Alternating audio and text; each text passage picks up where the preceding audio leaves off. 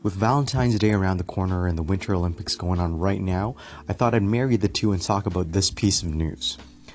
There has been a record number of condoms given to athletes this year in the Winter Olympics. Let's talk about that today on the Roger Farm D Show, but before we continue, check out rogerfarmd.com to get to know me, to suggest topics for the show, and to join a community of more than 300 healthcare professionals and patients who care about excellent patient care. It works out to be roughly 38 condoms each and gives competitors enough opportunity to quote-unquote heat up what could be the coldest winter games in 20 years. 38 condoms. By the way, the Winter Olympics this year is only 16 days long, so that works out to be around 2.4 times a day. That's super impressive, and on top of that, Tinder has decided to help these athletes out by upgrading everyone's Tinder accounts to Tinder Gold, which is a version of the app that allows users to see who swiped right on them. The app claims matches in the Olympic Village has increased by more than 600%, while right swipes have gone up over 500%. First of all, I'm not surprised. You're away from home, you're stressed out, you need to de-stress. On top of that, you're surrounded by people who are top athletes, you know, the best at their sport, some of them Olympic medalists. So I'm not surprised that the right swipes have gone up 500%. At the Sochi Olympics in 2014, US snowboarder Jamie Anderson said she had to delete Tinder because it was too distracting, and it worked. She won gold, and this year in Pyeongchang, she retained that medal as well. So in total, by the way, they gave out 110,000 condoms, which is a record-breaking amount in the Winter Olympics, but it still dwarves in comparison to the Summer Olympics. 2 years ago in the Rio Olympics, they gave out 450,000. My goodness.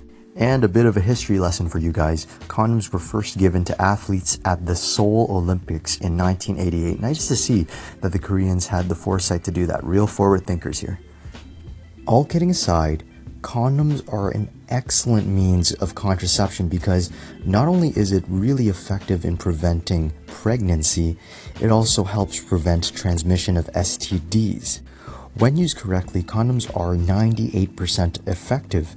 This means 2 out of 100 women will become pregnant when male condoms are used as contraception. Now, certain types of condoms, specifically the ones made with latex and polyisoprene, do not play well with oil-based products. They actually damage the condom. So if you're ever unsure of what the material is that was used, use water-based lubricants instead. It's compatible with all types of condoms. Condoms can tear and can slip off, so if you notice that after sex and you don't want to risk getting pregnant, go to the pharmacy and pick up some emergency contraception as soon as possible. After about 3 days, the efficacy of emergency contraception dips significantly, so go as soon as you can. And it also has some weight limitations, so make sure you speak to the pharmacist to see if it's the most appropriate method for you.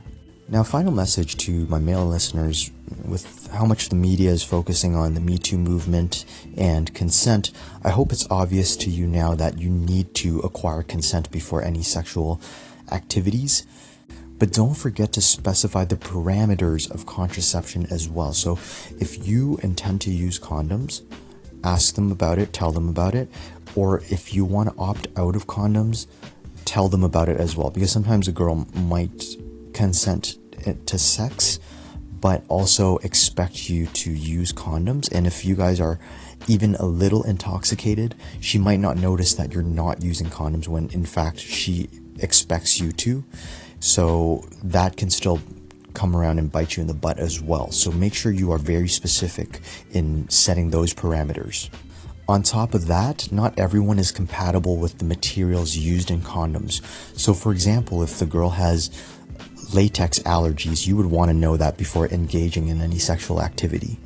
That's today's episode of the Roger Farm D Show. Thank you so much for tuning in. And like I said at the beginning of the episode, Valentine's Day is around the corner, and if you're not trying to have children, remember to have safe, responsible, and consented sex.